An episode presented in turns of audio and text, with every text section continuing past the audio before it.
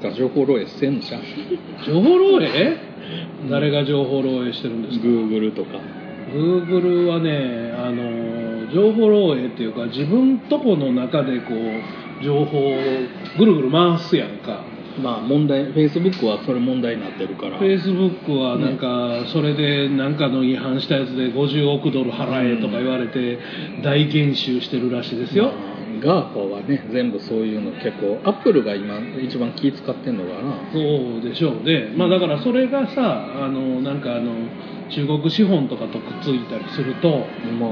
言うたらファーウェイショックみたいなことが起きるんやろうなアメリカ資本のはずやのにそういうのに裏からこう入られてとかあるしねまあねあれですよ「トップガンの」あの背中の日本国旗となんかどっかの国旗がなんか違うマークに差し替えられてるっていう話ですよ。いやまあね、えー広告とかの仕事してるとね情報使えへんっていうのが逆にしんどいんですけど、うんまあいやだからもうなかなか大変な時代になってきてますなということで大魔王です、ミカドでございます、人が多いね人多いねあのー先日全く同じこの場所で、うんえー貴族のたしなみを取ったのよあそうなんだまあ、席はあそこやったけどうんね、ほんでその時はギャルみこしだったのあなんかあややってたのねそうギャルみこしはやってたのでもそこまで人多くなかった要はなんせね天神祭り本宮ですからまあ人多いよね遠いね、うんもうあのこの商店街をこうまっすぐ歩かれへんまあ普段からまあ人多いねんけど、あの地下鉄がねえらい人多くていやーそりゃそうでしょうね、うんここがもう本場ですからだねから僕もあのえー、っとね何やったっけ、えー梅田まで行って、うん梅田からもうここまで歩いてきたんですおようほうほうほうほうあのもう飲ん飲んの嫌やなと思っうて、ん、まあ梅田からそんなにまあまあちょっと遠いけど、うんまあ歩けん距離ではないマンダラケとか寄ってねだらけよってね、そうそうそう東通り商店そうそうそ街をうそう抜けてもうちょっとするとここまあでそ来うれそうるそうそうあれここかバレるかだなからカンテレカンテレな官邸の近所やな、うんお膝元やなまあまあそんなところで撮ってるわけですけれどもまあ夏祭りっちゅうのはうんどうなのなんか参加したりするいや子供の頃はねなんかねあの何金魚すくいだうんなんだってありましたけど、あ大人になったらあれよねそうやねだからまあ唐揚げ食うたりとかああそうそうあのフランクフルトのねあのフラン原価は数千やという噂のそうあのフランクフルトを何百円でそう買そううてな食んべかたありとかの何飲食店やの,、うんあの前とかに、うんあのなんていうかフランクフルトとかあーありますね、まあコンビニとかね居酒屋とか夏ね場やからあとキュウリうん、あ今もキュウリ売ってましたわ、ありました100円で100円です、まあまあやっぱりそういうのがそういうのなんか食べるのは楽しいかなとそういう楽しみしかなくなってきた感じはあるねうんおっさんになってきてその祭りを単純に楽しめないというかおっさんおばはんになっても祭りを心底楽しめる人はまずあの一緒に行ける人がいる人ああなるほどそれと何よりもそこの祭りの人やなああそうやんなだんじりにしてうも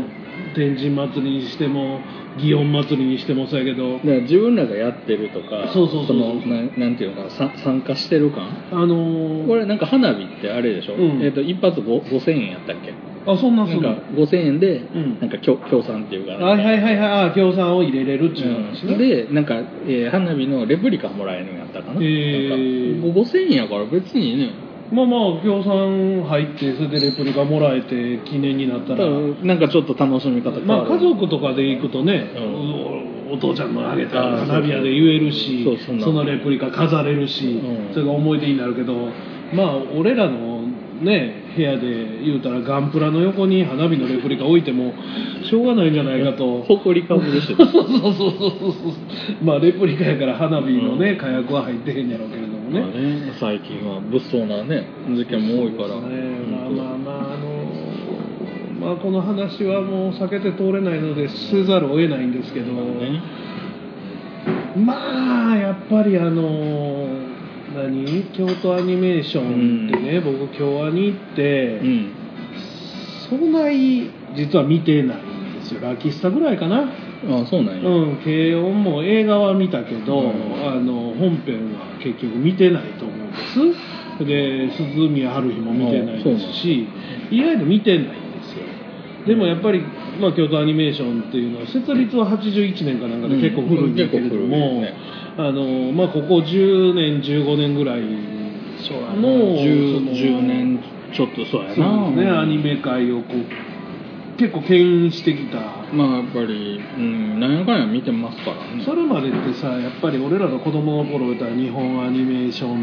んサンライズサンライズうん、であとどこやろな、まあ、日本アニメーションがトムスとかになってるわけやけれども、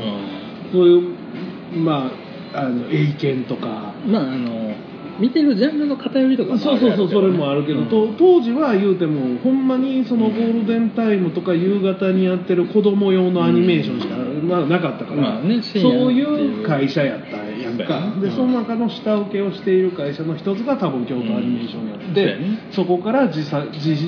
分のところの作品を作り始めたのがこの十数年なんだとそうそうやね理解してるんだけれども、うんまあ、そういう会社そうそうまあ、たくさんあってでもやっぱり影響力もすごくある会社やの、まあそうやね、うそんなに見てなくても理解はしているし、まあやっぱりあのなんていうかあのまあやっぱりよく言われるあの聖地巡礼、うんだからあのロケ地の再現度のそうや高ねさみたいな、そうやねあれあの僕も実家がん奈良県の橿原市なんだけうんどうんうんあのそれ舞台になってるのねうんでやっぱり映画見てあそうそうそうこのここうんっていう、すごいその僕はももともと生まれ育った町やから、まあそうやなやっぱりそのまま舞台になってたっていうのはそうすごいなってやっぱり思ったし当時俺のその仕事の、まあ、ほぼ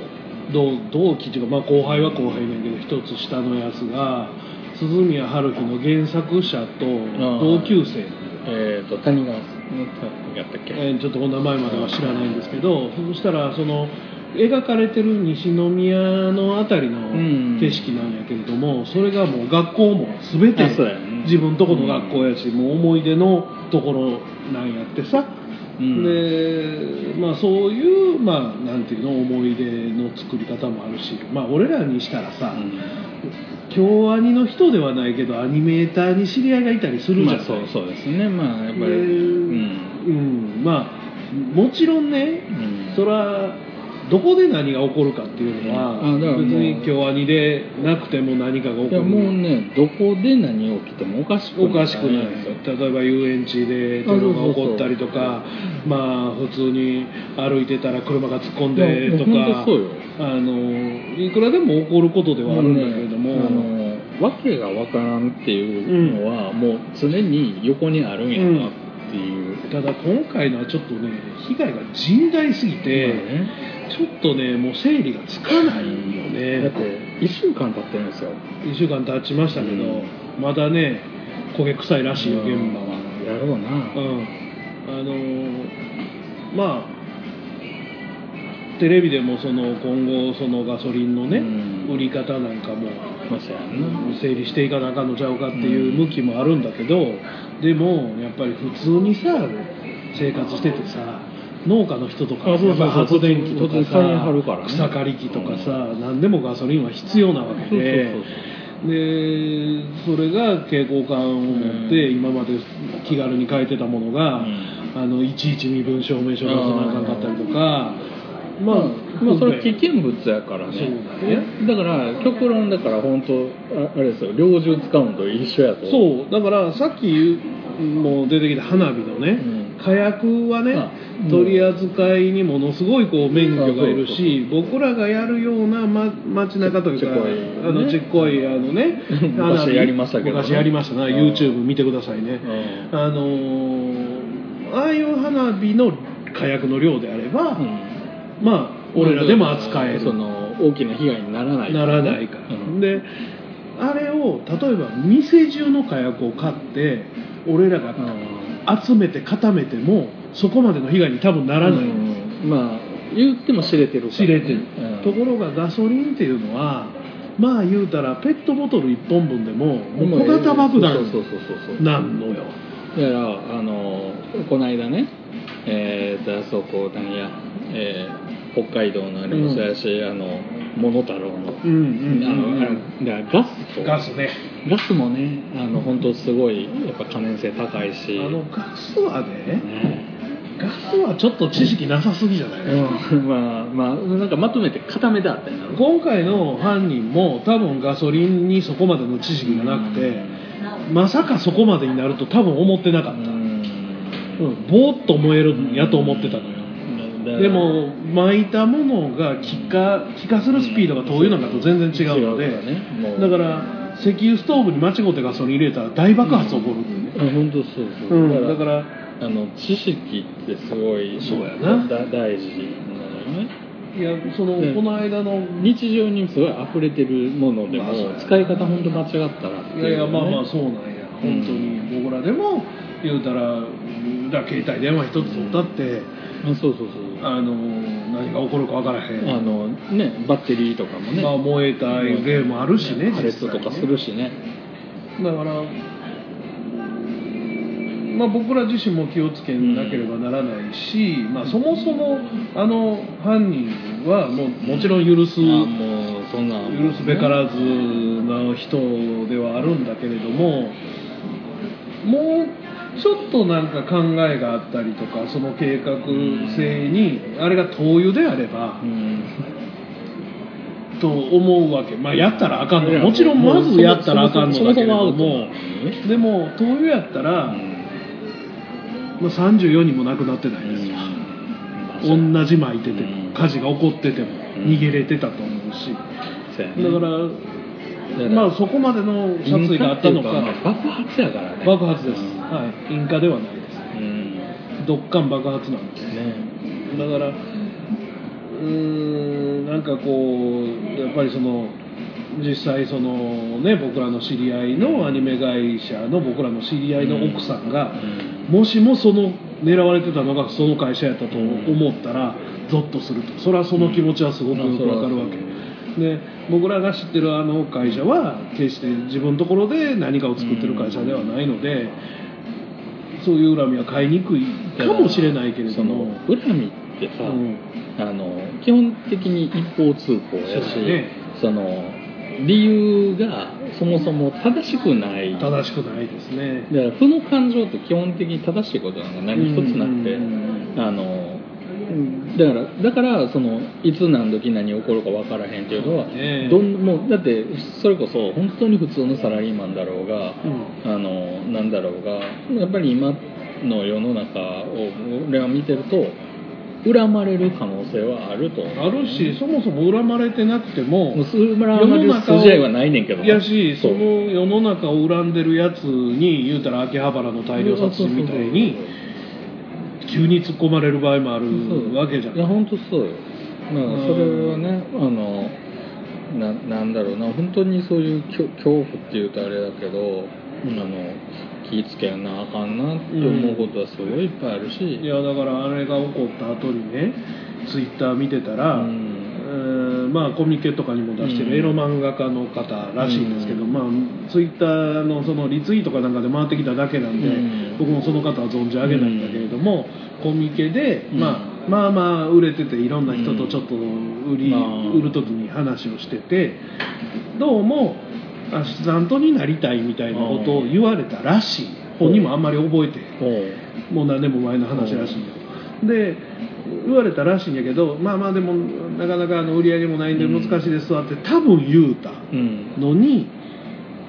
それから1ヶ月かなんかしてからそいつが急に家にやってきてうんどうやって家調べたかもようわからないんだけどうん家に急にやってきて軟禁されたらしいおーとんでもない、うん、お前があの時にあの言うたら本人の中では、うんアシスタントを雇うって約束された感覚まなあわけ、まあそういうねちょっともう頭おかしい人いっぱいいうるかん、そら、れねで、うんあの雇われたはずやのに何の連絡もないとうんそのせいで俺は餓死寸前やとお前がくれるはずの仕事がないから言うて軟禁されたむちゃくちゃやねで本人がツイッターに書くにはまずそいつのことを覚えてない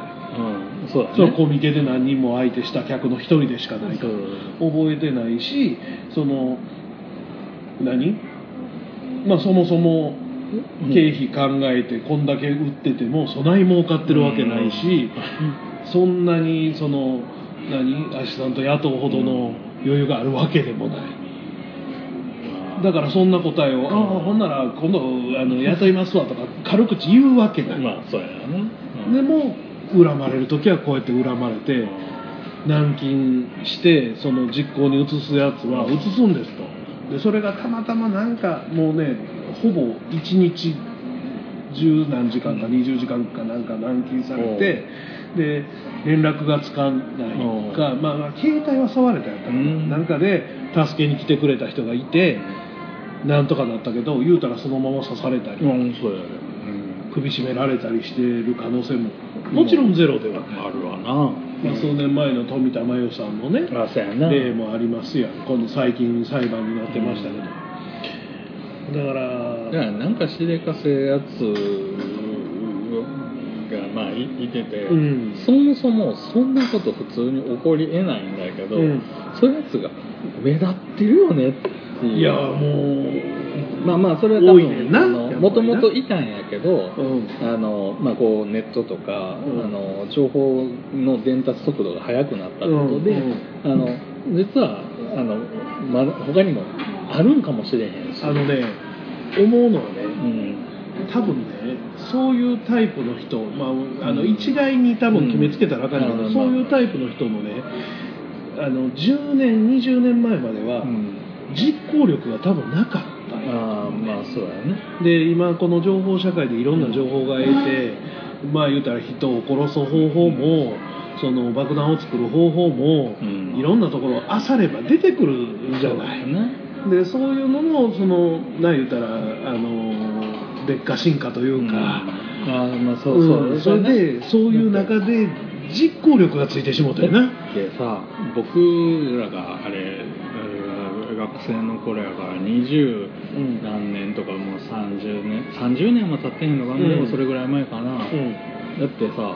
完全自殺マニュアルって流行ってああーありましたな、すごいよねだって、うん本買わな分からへんねんでうん、まずお金払わんとねそうそうまず1200円ぐらい払わんとあかんそうアホらしいと思ったもん当時あー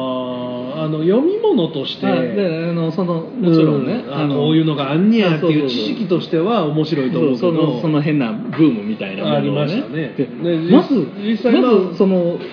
金払わなあかんのっていうのが俺の中では、あーそれは面白い感想ですうな、んだったら俺た多分ねあれ中学生ぐらいやったかなと思うねんけど、だったら俺ゲーセンでなんかサムスピやるわみたいなぐらいの感覚やったな、まああの当時のデータハウスとか幻冬舎みたいなところが、うんはいはいはいあのーまあ言うたらギリギリの本ああそうやね真偽のほどがもう一つわからんような本何やったっけななんかそんなんとかあの何やったっけこれ食ったらあかんとかなんかあーそんなのかありましたね流行ったね、うんまあ言うたらあのちょっと毛色は違うけれども、今時あのジャニーさんのこともいろいろ言われてますけど「光源氏へ」という本がありまして ね北浩二さんのねおう元フォーリーブスの北浩二さんあの、はいまはいはいあ、ジャニーズ事務所の暴露本ですがあなるほどねうんまあいろいろされて。あまあ、ここではあんまり口にも出しにくいようなこ とを僕あ僕多分全巻持ってるんですけどあ 持ってんねや学生時代にねまあまあで僕学祭に北浩二さん呼びましたからねそうなんやはい、だからそんなんとかもあって、まあ、真偽のほどは分からへんし、まあまあ言うたら黙殺されてるわけですよでジャニーズ事務所の力が強いからぼ。やかしてたじゃないですか一応というかねぼやかしてたっていうか真偽のそういうなんていうのかな、あ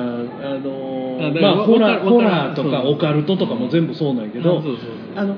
怪しいけど信じてるけど、うん怪しいよっていう感じ、うん言うたら木曜スペシャルの川口探検隊とかも、まあまあほそうやと思うねそうそうそうそうよあれはあのいやいやいやってってツッコミどころあるけどそうそうそうそうでもそれを楽しむもんやったやんかそうそうそうエンターテインメントだかそらねれが徐々にそういうもんは怪しいもんをやってはいけませんあーオカルトの番組はやらないでおきましょうって言ってる間にだんだんそういうもんとかその自殺マニュアルとかそういうもんがネットのネットに渦の中に入っていってだから僕は多分そのそういうまあ本とかのメディアうんと、あれですよそれこそ本当あの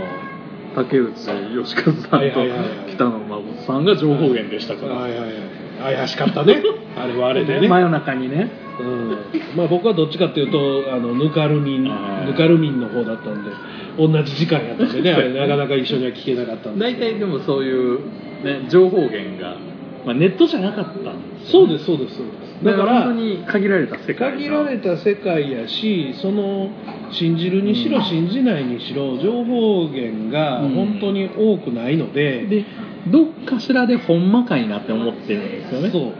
その情報源に対してそもうですあの眉唾なんですよあ常そうそうそにうでもネットが出てきたことによって、うん本当にあの全てとは言わないけど本当にこれはちょっと倫理的にっていうところも含めてオープンになったとは思うよねうんやしあのなんていうのかな全ての情報をどの情報も必ず鵜呑みにするやつがいるっていう状態になったあのそうそそれやねだから情報の取捨選択ができないやつうんとか、うんあのまあまあ本当に見てるとバカがいっぱいいるっていうとあれなんだそうけどねあのそれとあの例えばあのになっ何ちゃったなっていうのはバカッターと言われるようなコンビニバイトとか、あーああいうのでもそうやけどまあここではちょっと言えませんけど、うん僕らバイトの高校生の時はアホやったから、 まあ、言うたら似たようなことをそれまずなんていうのやってたりす、うんまあ、俺らだけじゃなくてしてるやつがいっぱいおったのに、まあところだからがそれを、表ねには、出ない表に出す方法がなかったやんまあない当然ないなね、だそっての貯水槽の中に入って泳ぐ映像を出す方法がなかったわよなあだってそれを動画撮る方法もなかったしそれをわざわざ映るんですで撮って現像しに行くっていうことはないもんな現像してくれへんしな、まだまあそうやな現像して、まあ、出たとしてその雑誌とか、うんこんなんやったんですわってそれこそサイキックとあーそうやなかそういうラジオでこいつアホやファッファッファッで終わっとったわけそうやなだからそれがその言って言ってしまうと、えーあのえーなんていうのかなこう、まあ、テレビでやってるようなメディアに取り上げられる、で基本的に多分テレビで取り上げられる前に今だとヤフーニュースのそトうそッうプそうになるわけそうそう、ねということはその前段階があってソーシャルで、まあ、バカ炎上するとっそうですねていう、まあ、あのちゃんとこうステップがあって、もうでだって例えばフィギュアスケートのうん決勝が、ね女子フリーの決勝が今晩ありますと、うん夜中です夜中、夜遅くですと、うんでもやってるのは別の国なので、あの昼間にやってますと、うん結果先にネットに出るやん出るなでなえるやんまあ大体あの格闘技とかそうやもんねそうだからライブって言いながらもまあまあ追っかけ VTR やったりするのでうんだからボクシングとかね見ないように見ないようにしないと、うん結果が先に分かっちゃう世界、まあ、まああの結果だけが知りたいわけじゃないかもちらろんいいやっていう部分もあるけどいや結果が大事やねんっていうものもあるからね僕ねボクシングなんかは結構結果が大事な人なので、うんあの生で見れなくて、うん先に見あの結果知っちゃったら見えへんかったりするよね、まあそう例えばそうボクシングとかとボクシングって結構こう映像で見るとすごいあのなんていうのかなその、えーすごい情報量があるんだけど、うんうんあの結果から話していって文字に起こすと情報量すごい少なくなるんだよねだから野球の試合結果ぐらいになっちゃうんで、うんいやだから本当に文字文字数文字情報で1行で答えが出してしまう、そうよねねあの慶応そうもう2文字や何慶ラウンド応何ラウンド何まあ四文字やなっていう2ラウンド KO の4文字やほほんほんとそうそうそれがだってタイムラインに1行流れたらもう終わりやもうもう終わりなんですよ、うんだからうんあのーまあ、僕らもネットというものがあるからええ毎度言うけどこうやってネットラジオができてそうそうそうそうでそうよまあ、そのためにいろんな奔走して、うんだからこそ、まあ、聞いてくれる人もいたり、まあそうですよねライブやったら集まってくれる人もいて、でそもそも僕らがライブやってるそのアイドルさんもそのネットを活用しながらあそうそうみんな「こねあの子かわいいわ」って客を呼んでるわけじゃないあのちゃんと言う益に使えばすごく便利なんだけどそうですあの負の側面がねあのやっぱ目立ってきてるんまあだあろうね、の言うたらね、うんあのモーターをさプラスマイナス逆にするみたいなもんです、逆回しになった瞬間に、うんものすごい加速度的に逆に回っていくんだよ、前に回ってるうちはすごくいいのよ、うんネットって楽しいし、まあそうやね面白いし、でも今回のそのニュースでも、うん嫌なニュースやん言うたらうん吉本の話だって嫌なニュースやん今ねもうそもそも今年の初めからやってる NGT のニュースかって嫌なニュースや、うんもうずっと嫌なニュースばっかりや、まさやなででもそれを追っかけ始めるとリンク見て、うんその次の皆さんはこんなニュースも見ていますを見て、まあまあ そしたらあこんなんあったなと思ってそれでまたこんその文字列でウェブ検索もう一遍して、まあそこまで興味があればねうん、だからそうやって嫌な気持ちが増幅していくわけですよ、まあその1年を振り返るとかやったらねおうもうそのまま辿ってったらええねんけおどう別にそれを知りたいわけでも見たいわけでもないんだけどまあそのなんていうのかな、まあ、ネットのメディアもちょっとこう見出しでちょっと引きを強くしようとしたりとかね、まあ、もちろんあるんだいややっぱ興味を持ってないうん興味を持ってないものでもやめられなくなる、うんまあそうやねうんあのななんていうのかな、うんその別に、うん、まあまあだよねネット自体がそもそもうん、すごい注目して使ってるメディアじゃなくて片手間っていうことあれだけど、手元にあるからうんなんかこう移動中のなんかなながらというか、うんあのいろんなものが、まあ、なながらながらになってるんだけど、うんネットも実はもうそのながらの一部なんだろうな。まあまあそうやね、うんだからゲームもそうだしその動画もそうだしなんかそのなんていうのかな要は昔はこうその子供の頃みたいなテレビの前で正座してみたいな、まあまあなそういねいうなんかだからその集一つのなんかメメディアに集中するっていうことを多分もう僕らも含めてみんなししていないししなくなったんだろうあねっていうのテレビの前でカメラ構えてさ写真を撮るとまあフ僕ラッシュ焚いて真っ白になったりね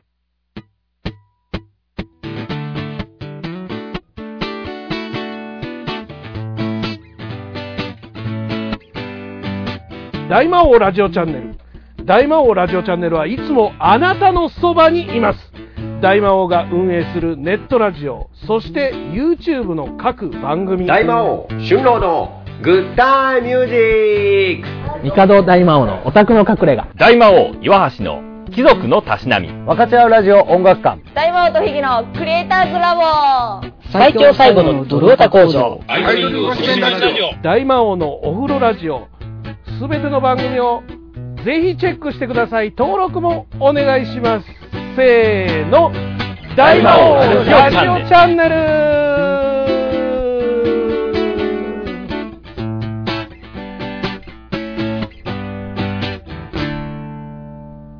タイヤガーデンサイト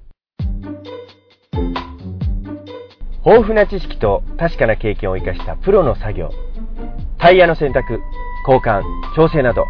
タイヤのことなら何でもご相談ください072-643-6741まずはお電話ください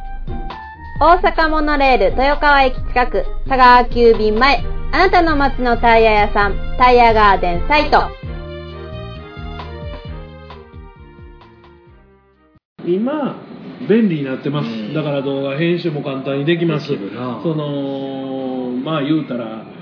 もう素人でも買えるような値段でプロの映像が撮れるものそもそもスマートフォン1個で大抵のことできるしねってるしねそれでささっと YouTube 上げれるしね本当だでスーパーインポーズつけたりとかその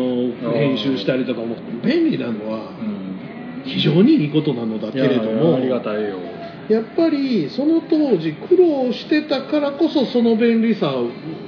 が享受できるのであって、まあまあ、そのそこに対して問題というかか改善したいと思った人がいるから、だから例えばその、まあ、TikTok に代表されるような、なんていうの押し着せうんそれに合わせてやったらおもろいもんが取れるよっていうもんやんか、うん、フそォうーマットっていうかそうテンテンプレートそうそうそのうねそうそのテンプレートに興味がないのでうあそうそこはなかなか俺らって楽しめないあのそれはねあのやっぱりゼロから作れちゃう人、でそそこはもうああるじゃないですかだからプラモデル作れる人とフィギュア買う人、でそうやねだからもう完成品でクオリティ高い方がいい,、っていう人もいれば、いや俺俺はどっちかでもうもうもう、まあ、改造したりするから、うんででそれに突き詰めたやつがフルスクラッチのやつがいるわけじゃまんあっていう、スクラッチには勝てんけ どな勝手によだからあれなんであんなことできんやろうと思うもんなすごいすごいよ本当あのベースなしで作れる人はやっぱすごいよね、本当にねその凄さみたいなのをだあの凄さに対してのリスペクトはすごいあって、うんうんだからあの僕らもこうやってこういうことをやってるんだけど、うんあの僕自身はやっぱりその喋るっていうことのなんか根っこって、まあ、ララジオだったり、あのやっぱフリートーク面白い人ってすごい、あうのん尊敬するんですよね、うんうん、まあまあだからラジオをすごい聞いてたからっていうのはあるんだろうけど、だからそれがなんかあの僕らは、まあ、ある程度なんかそういったものをいっぱい聞いてきてそのフォーマットを、うんうんあのでそういう意味では若干そのフォーマットに何か乗ってんねやろうとは思ういんやですそよれはあのねあの全ての創作物っていうのは模倣なので、そうそうスタートはゼロ一ではないない、うん、どんな人でうもん絵画でも音楽でも何でもそう、だからね、一番最初にそのアフリカ原住民が叩いてるような、なんかタイうんなんかの木に布貼ってみました、いうとこから雄太がスタートしてて、だからさっき言ったその TikTok がっていうものではなくて多分それぞれスタートになった時にあの目の前にあったもんが違うだけなんじゃないかなと俺は思うけどだからそのまあもちろん俺俺らも、まあ、ある程度テンプレートなんだけど、うんそれをね結局押し着せられてるんですよ世の中って、うんやっぱりでそうその中でただすごいやつっていうのはやっぱり出てきてあ多分そう TikTok の中でもすごいやつっていうのはそうにもうあれ見たことほとんどないので、うんあのあれやけだどからあのそれは多分あのなんていうのかツールが違うだけでそうやねあのどこの世界にもいいると思うのよねそこで革命を起こすやつみたいなのは、でそこの別に Twitter もそうやし、まあそうやな Facebook もそうやしそうやなだって多分最初 Facebook や Twitter を始めたやつはこれを金にしようなんて思ってへんし YouTube がまだそうや YouTube がまさにそうだって俺が最初 YouTube に投稿してなんやかんややった頃はまだ金がもらえるっていう仕組みじゃなかったいやろもちろんそうもうここ再生回数でってここここも最近の話やしなうんまああのねあのルールがきっちりしていったのはここほんと最近の話やから、だからあのー YouTuber なんていう言葉ができて、お金がもらえます、まあまあ広告費が入ります言うて、あのーそこから儲けようと思った人、うん、ね、金儲けのためにやろうと思ってる人うに、んそない面白い人がやっぱりいるわけじゃなくて。まあやっぱり戦略勝ちしたらまあ、まあもちろんそれでやあの金持ちになってる人面白い人人気がある人っていうのは俺なんかと違って俺らなんかと違っていっぱいいるんだけれどもやっぱりね続くし人気も出るっていうのはその戦略よりも先にもう動画撮んのが上げんのがもう楽しいでしょうがない人やと思うのよ苦にならないレベルやのかなと思うね、んそうまあかといって俺らのネットラジオ全然人気が出ないですけどね あの苦にならないでやってるやり続けてるんですけ どどうなってるんでしょうそれねね多分ねあの僕それもねずっと思ってたんだうよんだってアップルのねアップルあの、えー、とアップル今、えー、と昔なんか iTunes やったけど、うん今、えー、何やったっけ iTunes と,、えーとポッドキャストポッドキャストとテレテレビか、うんに分かれたやんでポッドキャストっていうアプリを iPhone 立ち上げたらまあ一応最初の画入っ面てるがあ入ってるあるあるよねでもあんねんけど開けたことない人の方があるそうそうそうそう圧倒的にはままず日本国内であのなんやこのポッドキャストってアプリうで試しに触ってみようっていう人がいないのよんいないでなんかわからへんそ怖ういそうそう怖いななんかようわからへん怖い怖いで iTunes はなんかいろいろ話聞いてるから音楽聴くやつってうんいうのは分かってる、うんでポッドキャストって何ぞやっていうのがそもそも、えー理解されていない、うんであのこれがねあのすごいのがアメリカってポッドキャストの利用率めちゃくちゃ高いのよ、のでビジネス利用もめちゃくちゃされてて、うんもう2年ぐらい前かな本当ポッドキャストでなんか商売する人たちがめちゃくちゃ出てきたのね、まあ、商売というか、まあ、ビジネスの一環としてやってる、で大体アメリカから2年遅れて日本で大体のものはそのアップルとかそうやあねのそのガーファにまつわるものっていうのは、うんうんあの展開されて流行っていくであろううんって思ったんだけどポッドキャストね待てども来ないの来ないのよ来ないもう2年経ってるぞっていうねいや大体が TBS さんとかラジオ日本さんとか、みんなポッドキャストやってたの、うんどんどん撤退していくのよ、で最初日本放送かなうん結構やってたよねそう、それで、まあ、ラジコがタイムフリーになり、うん、そうやね、でエリアフうリーんまあ、が300円払えばあり、そういうのとともにみんなポッドキャストやらなくなったのそうやね結局民放というかその要は局が持ってるラジオ番組っていうコンテンツをそうだからラジコは聞いても、うんポ今までやったらポッドキャストでうん聞いてるうちにランキングとか見たら何やこのわけのわからん個人のは言うて聞いてくれた人もそうそうそうそうそんな人さえも生まれないんですよ状況だとかしてら僕ねポッドキャストっていうカテゴリーを使ってうん有名になることは多分この日本では無理なんじゃないかって無い理う無理です無理です僕僕だからさっきのそのねあの上げてずっとやってるんですよでやってる本人楽しいんですよで楽しいよなんやかんやえ楽しいよーイベントやったら人も来てくれるんですまあよまあちょこちょこはちねょこちょこね、うんねまあ、CD も作ったら売れますわ、まあグまあッズも作ったらちちょょここちちょょこはねこ売れますわ、うんうんうんでもね分母が増えねえんだわ増えないねであのそこで僕がねずっと考えてるのがあの大門さんやってるじゃないですかだから YouTube に上げてるでしょうん YouTube にちょこちょこ上げてる YouTube は僕は結構いいい入り口にそうなんなですなり得ると思うんだけどなだけどなかなかなかなのよまあね僕らのネットラジオを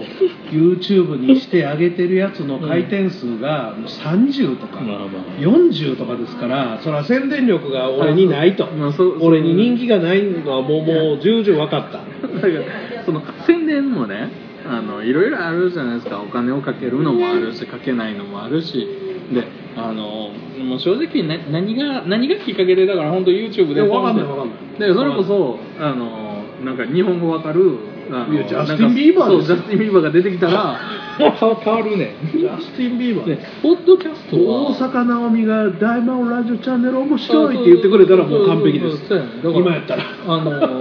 ポポッドキャストとかってうん多分そうそうなんやと思うねで今そのアップルのポッドキャストっていうところから、うんななんていうのかなあのよく、まあ、テキストとかをこう有料でやってるノートうんうんうんとかでも音声今配信できるよね、うんうんうんだからそっちにシフトしてるのかな日本ってだってかねもう例えばね最初ニコ生とかから始まった、あの動画配信もね、えー今やニコ生って結構自利品やねんなまあそうやニコ生からスタートしてでツイキャスになりドワンゴさんがそもそもね、うんななんやったっけん一個一個完全に忘れてるものがある一番最初にニコ生と同時に出てきたニコ何やったっけあえラれライブ配信ライブ配え信だからニコ生やろ YouTube やろ YouTube はえーとまだ生配信まなだかやっってなたかった最か初えっ、とユーストリームユーストリームですでわ俺らはツイッカムかツイツイッカムやったっだっけけなんかそんなだからとりあえずねもでもうそのユーユーストリームやなユーストリームがとりあえず一番先頭やったはずやね、うんどこ行った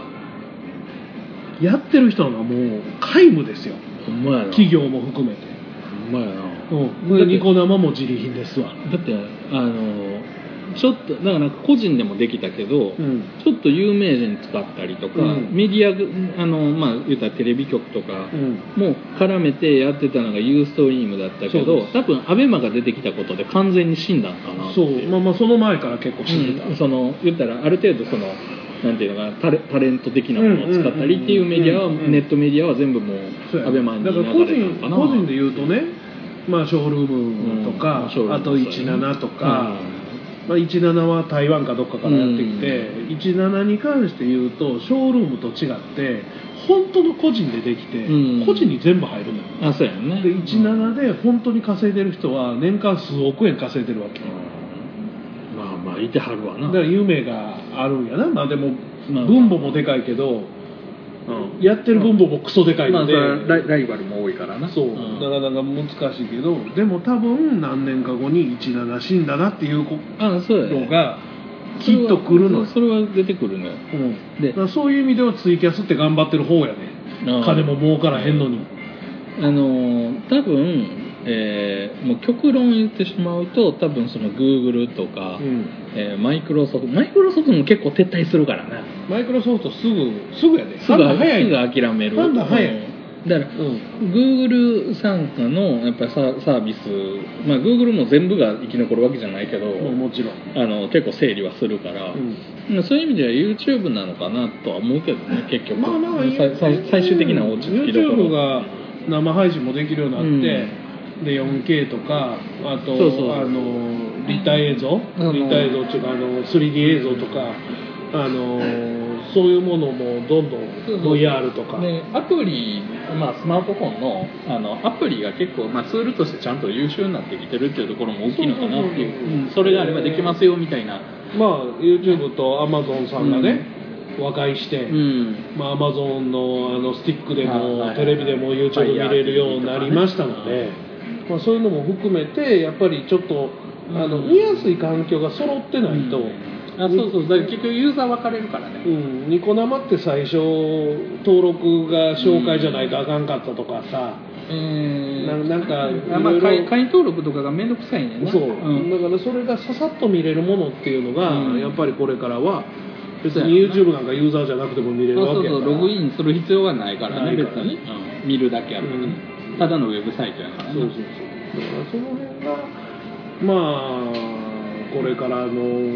プラットフォームとしてはあれなのかなと思いつつも、まあ、俺らが上げても注目はされないっていうことでいすやーもしかしたらどっかどっかで当たるかもしれない、だからだから頑張ってやり続けてるじゃないですかトヨタ工場もやり続けてるじゃない、意外な人に見られてたりするわけですよあれもだからその僕つねぶやいてくれへんけどこれこれ僕が僕あのこうやったらっていうのはあれなんだけど僕大門さんってさ番組めっちゃいっぱいやってるうやんんか、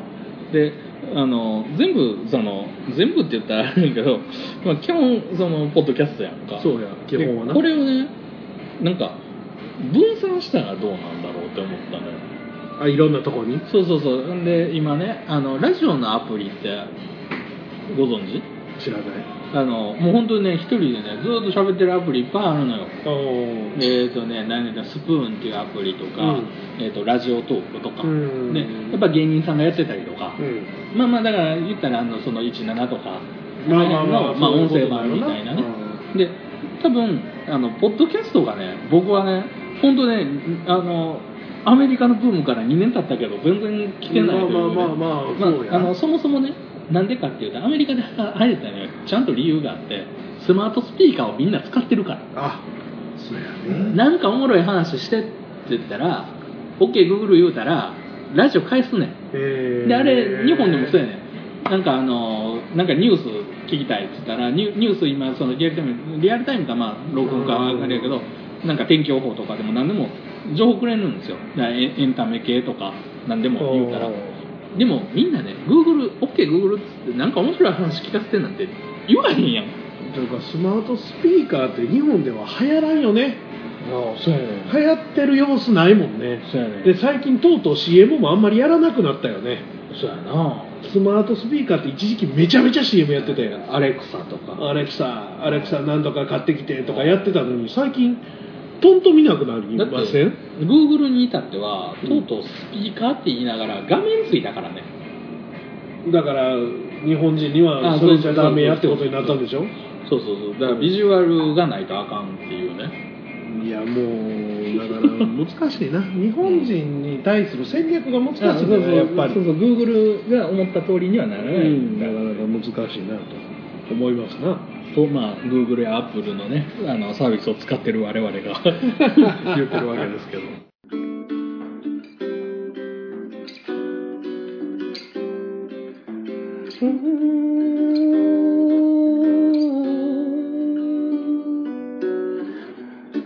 大阪このエールを乗り継いでトヨ駅のほど近く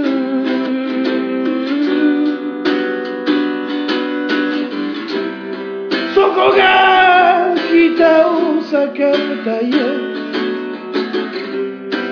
トラックタイヤも扱ってるプロのお店あー北大阪タイヤに遊びに行きませんか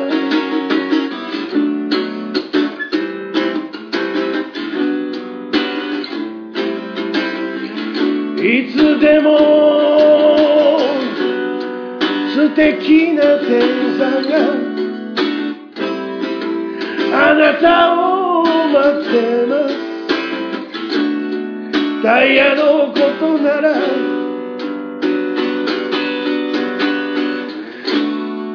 いつでも待ってます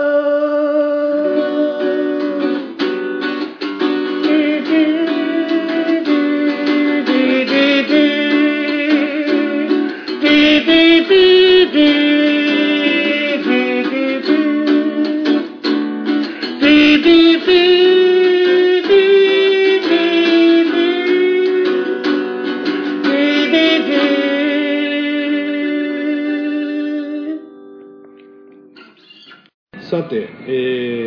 ーメールは来てないです相変わらず、うんはいはいそろそろくれてもいいんじゃないえーそうですねじゃあとりあえず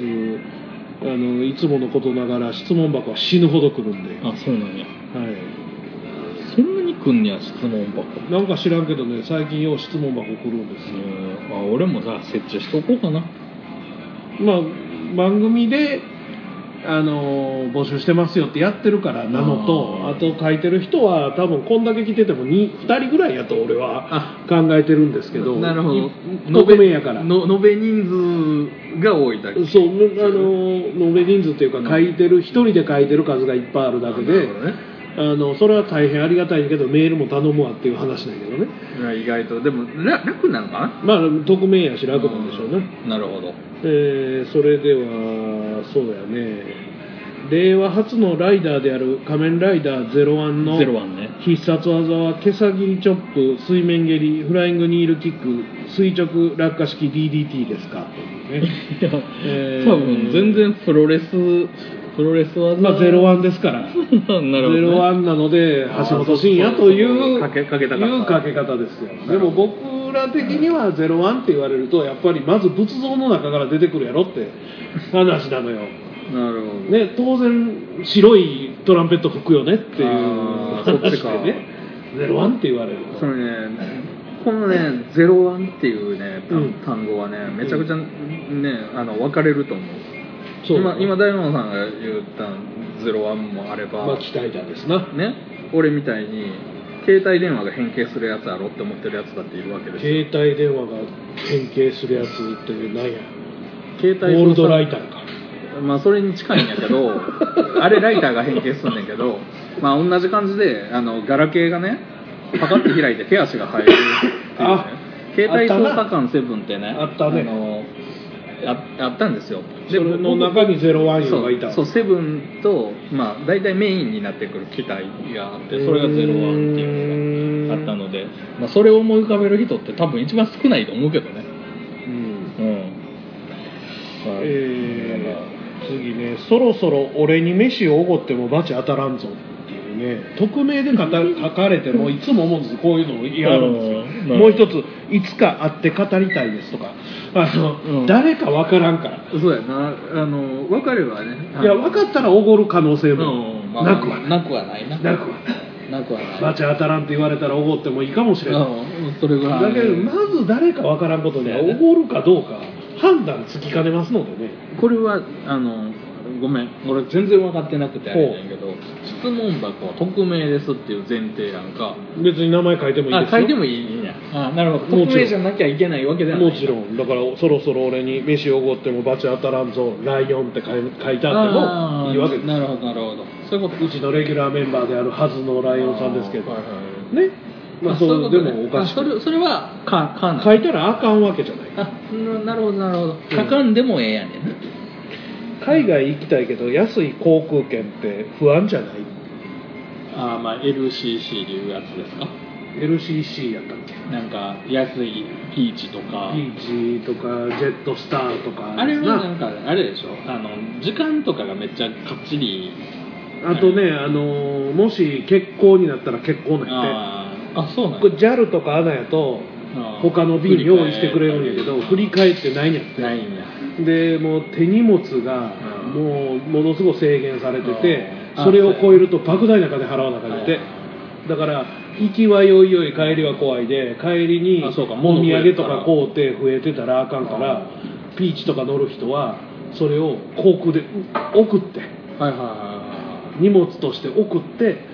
あなるほどだから預け荷物なしで行なしでく手荷物もほんまボストンバッグちっちゃいボストンバッグ1個であー例えば着替えとか全部積み詰め込んでいくと。あそうなんやほんならその分お金がかからないそうのでそうやねそうあーまあでも海外行きたいけどって言うけど俺海外行ったことないどころかパスポートも取ったことないのでああそうやね俺もそうやねそもそも海外に行く用事がないしその行きたいと思ったこともないそもそも飛行機もほぼ乗らないのでそもそも俺もあれあれなんですよねほほぼほぼその本州から出ることがまずない、まあありますねまあ行って四国九州ぐらい、まあ僕はあのそういう不安じゃないっていう意味で言うとねあのまあ今のいろんな法律のルールが変わってしまった深夜バスの大事故ってあったじゃないですかありました崖ねに落ちても何にもししなかったやつ、ありまあれが起こったその夜に俺深夜バス乗って東京行ったのよあれはね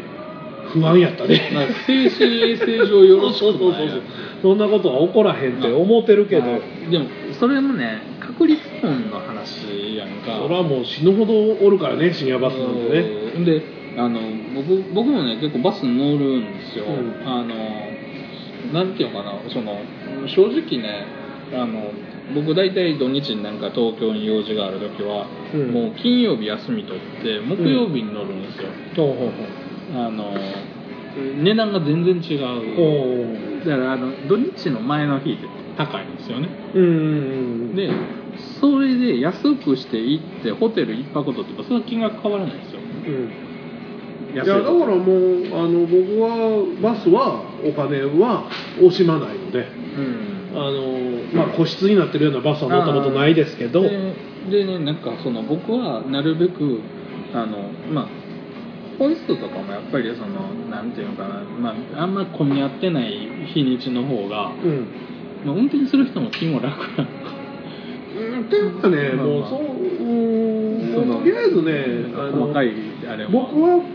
例えば新幹線よりも安いからバスを使っているのではなく、一日をあそうそもうのすそごういしっかり使えるから、そうやね例えば夜ライブ行くのに、新幹線で帰ろう思うと、絶対最後まで見れないのよ、ああそうやなライブを。俺もだから俺だって武道館ライブブ一緒に行った人がいて俺が席取ったんやけどその人新幹一緒に行ったっていうかライブは一緒に行ったけど、うん交通は別やその人はアンコールの始まる前に帰ったからねあ俺俺それはもうそもそもそれをなないっていうかもうその次の日まで休み取るからうんいやだかうら、んそれを泊まって新幹線やとさらにお金かかるあああのバスやと安く帰れてどうせ寝るだけやからあのだからそのなんそのていう新幹線はメメメメインイベントをうんフルで楽しまないはなんか本末転倒あいやいなやそうよそうなんよだからそれが言いたいんやけども、そもそもその新幹線よりもバスが安いからじゃなくて1日どんだけ楽しめるかあそうそうそでうだからバスやったら12時まで行けるからあバスに乗るんですよそうそそれはねめちゃくちゃ大大事なんですよ俺は翌日仕事でもそれで行くんでね僕は行きをバスにするんですようんすると丸一日前前日入りしてさらに朝着くからうんあのイベント以外にもやりたいことがいっぱいあるからそれをやるための時間をやっぱ確保うん、だからそう朝5時から夜12時まで丸々使えるからねそうそうそうたった1日ややで、ねでで、うんあの0泊3日 で前日も仕事して1日遊んで帰ってきて仕事やからそういうことやね僕の場合はだからそれはあのうんその航空券が安く行きたいけど不安じゃないって思うんやったら、うんあなたが JAL で行ったらいいだけのことなのそそうそうそうそうそんなんはそうあのそうそれはもうねあのね不安かどうかってい移うの動は手段の不安はねもうね歩いてようがねチャリンコ乗ってようがうもう,、んもうなん全てにああああるというかいやだってアナかって JAL かって落ちるとき落ちるんでねそうそうそうやね、うんだから変わんないですよまあ、そそれも交通事故に遭う確率よりもはるかに低いしねそうですやっぱり修学旅行で木刀を買ってる人っていましたか俺が買った木刀買ったんやいや買う買う買うっしょ僕ね木刀売ってるようなとこ多分行ってない大体売ってんね俺言っとくけど小学校の時のまず小学校で僕とは買わへんと思うんだけ買どわへんな小学校の修学旅行伊勢ですわまず正解まあ、京都の人は大体伊勢近鉄で行けるからあそうなんやで中学の修学旅行は大山昼山やねん何もないねんないな何もないねん観光地でさえないから別にまあそもそもやもんただの高原やうろん木刀なんか売ってたうん売ってたかもしれへんけど知知ららんんまあまで高校は長野にスキー旅行や木刀なんか売ってないいや売ってるかもしれへんけど売ってそうやけどないや京都に、まあ、そもそも京都に売ってるからな京都とか奈良とかは売ってるね売ってるわ売ってるそ俺の京都って入ったような木刀とか売ってる俺小学校の時は広島やってん広島売ってそう広島売ってんねん俺らの頃はペナントが流行ってましたよね、ああ三角形のねあのあのよくなんていうのあの賢島とか書いてあるやつ家の家のなんなんや天天井の近くぐらいまあにまあバーッそうそうあそうそうそうるやつなあれあれをあのすごいやつはいっぱい集めて丸にすんねやね円になるほどうんあれやっぱあれなのかな集めたくなるもんなのかあ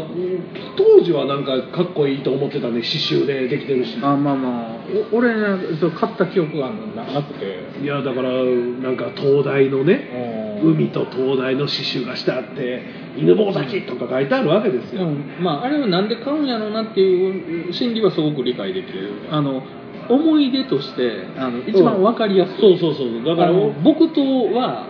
間一個挟まんといやあの思い出にもならんし思い出になならんなかなかそうそうそうそうだから俺はそのペナントはなかなか飾る場所がなかったので、キーホルダーが多かっあなるほどねそたの今でもあれ「と京都」とか書いたキーホルダーなんやねんこれっていうめっちゃあるな今や外国人に大人気、大人気やんね、しかもあの毛筆体みたいなんて書いてあるんですね何やったっけ今そうそう漢字で思い出したわ大阪城ってさ、うんあるやん大阪城やったらなんか富士山とか漢字がうんランナーについてて、うんうんそれ切って組んだら城とか山ができるってプいうラプモランモみたいながへー外国人に人気なんやっそれてなかなか面白いですうねんなるほどなと思って思ってドン・キホーテで外国の人がめっち ゃ「うおー!」ってなってたからあでもそのプランはちょっと作っちてょみちたょいっと俺も欲しなったけどな、はい、それでは今回最後にこれにしときましょうレッドブルでテンション上がるいやテンションも上がらへん翼も生えへん翼生えへんあの眠い時にもう眠気覚ましやと思って特に運転して東京行ったりする時に運転し飲んだりするけどエナドリってやつ俺ねはねほぼ効かないのよ、うんまあ、コーヒー飲んだら寝られへんとか言うやんうんそんなことないよめっちゃ寝れるよだから多分あんまり効かないんですよね俺ねエナドリって基本そんな、まあ、買うこともないし、うんまあ、そもそも運転しないからそうだねそのいやもう眠たになったらその場で寝たらええっていう人やから、あれなんやけど僕ねレッドブルはねえっ、とあれ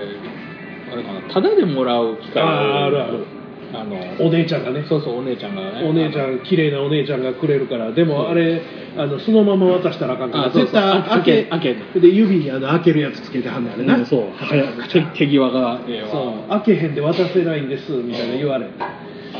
そうそうそう僕はあのイベントとかでそういうの